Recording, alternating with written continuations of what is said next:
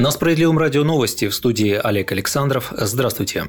Российские врачи справляются с пандемией не благодаря, а вопреки политике государства. Так считает лидер российских социалистов Сергей Миронов. Накануне политик встретился с медицинскими работниками в городе Братск Иркутской области. Он высоко отметил усилия врачей, которые работают в сложных условиях ограничений, вызванных борьбой с коронавирусом. Во время пандемии отечественная система здравоохранения выстояла благодаря остаткам той советской медицины, которую еще не успели оптимизировать, сказал глава «Справедливой России за правду». Миронов считает, что острейшей проблемой в российском здравоохранении остается недофинансирования. Сейчас из-за пандемии финансирование здравоохранения несколько увеличилось и составляет около 3,1% ВВП, а до пандемии было меньше 3%. Отсюда такие зарплаты врачей. Но многие получают обещанные в майском указе зарплаты только потому, что работают на полторы ставки, пояснил он. Иркутские врачи выразили надежду, что в новом созыве Госдумы справедливоросы добьются поставленных целей, в том числе увеличения расходов на здравоохранение до 7% ВВП. Если это получится, то минимальная зарплата младшего и среднего медперсонала станет станет не ниже средней по своему региону, а средняя зарплата врача составит как минимум 200% от средней по региону. Престиж профессии медика резко вырастет, а значит лечение станет доступнее для пациентов больниц и поликлиник.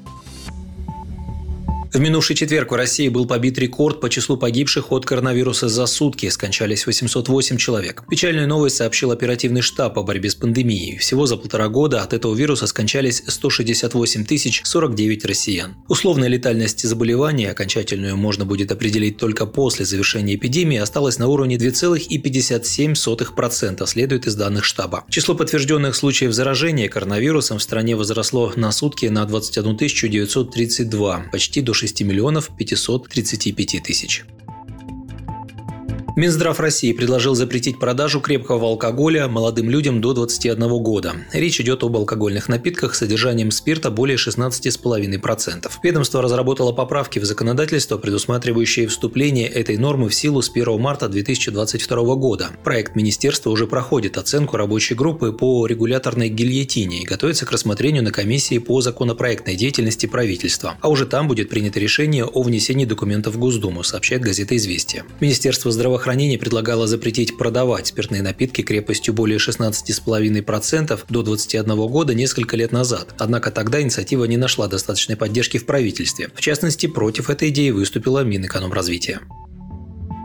В Нижнем Тагиле появилась надежда спасти уникальное в стране медицинское учреждение – Уральский клинический лечебно-реабилитационный центр имени Тетюхина. Медцентр был создан в 2014 году на основе частно-государственного партнерства и проводил сотни сложнейших операций по эндопротезированию суставов, в том числе бесплатно для пациентов по квотам Минздрава. В феврале этого года правительство Свердловской области сообщило о своем выходе из партнерства и предъявило требования о возврате инвестиционных средств. Оставшись без госзаказов на операции, медицинский центр центр оказался на грани закрытия. Сейчас в очереди на операции находится почти 2000 человек. Руководство и врачи учреждения пришли за помощью к главе СССР Сергею Миронову. 12 августа Миронов обратился к президенту Владимиру Путину с просьбой спасти уникальный медцентр на Урале. Прошу вас дать указание изучить сложившуюся ситуацию в целях сохранения участия правительства Свердловской области в проекте на принципах государственно-частного партнерства. Выделение ежегодных квот для медицинского центра на эндопротезирование в объеме не менее 3300 госпитализаций, а также также завершение строительства объектов второй очереди Уральского клинического лечебно-реабилитационного центра имени Тетюхина и развитие на этой базе профилактической и реабилитационной медицинской помощи,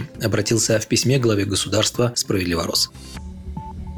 Центр избирком завершил регистрацию кандидатов на выборах в Госдуму. В федеральные списки в общей сложности вошли 3909 человек от 14 политических партий. Такие итоги подвели в Центр избиркоме 12 августа после регистрации перечня кандидатов от «Единой России». Ее список, к слову, стал и самым многочисленным – 394 человека. «Справедливая Россия за правду» также оказалась в лидерах по количеству заявленных кандидатов, утвердив 301 кандидатуру. Примечательно выглядит соперничество между двумя компартиями, причем коммунисты России по количеству количеству зарегистрированных кандидатов обогнали КПРФ. Жеребьевка позиций партии в бюллетенях состоится уже 16 августа, отметили в ЦИК. Ну а глава избирательной комиссии Элла Памфилова на этой встрече назвала запрет доступа для граждан к видеокамерам на УИКах через интернет новой эпохой. Публичный портал видеонаблюдения всегда притягивал злоумышленников. Новый порядок защитит от вмешательства, сказала она. Аргументы о том, что с помощью видеонаблюдения неоднократно удавалось вскрывать факты нарушения избирательного права, ей ранее были проигнорированы.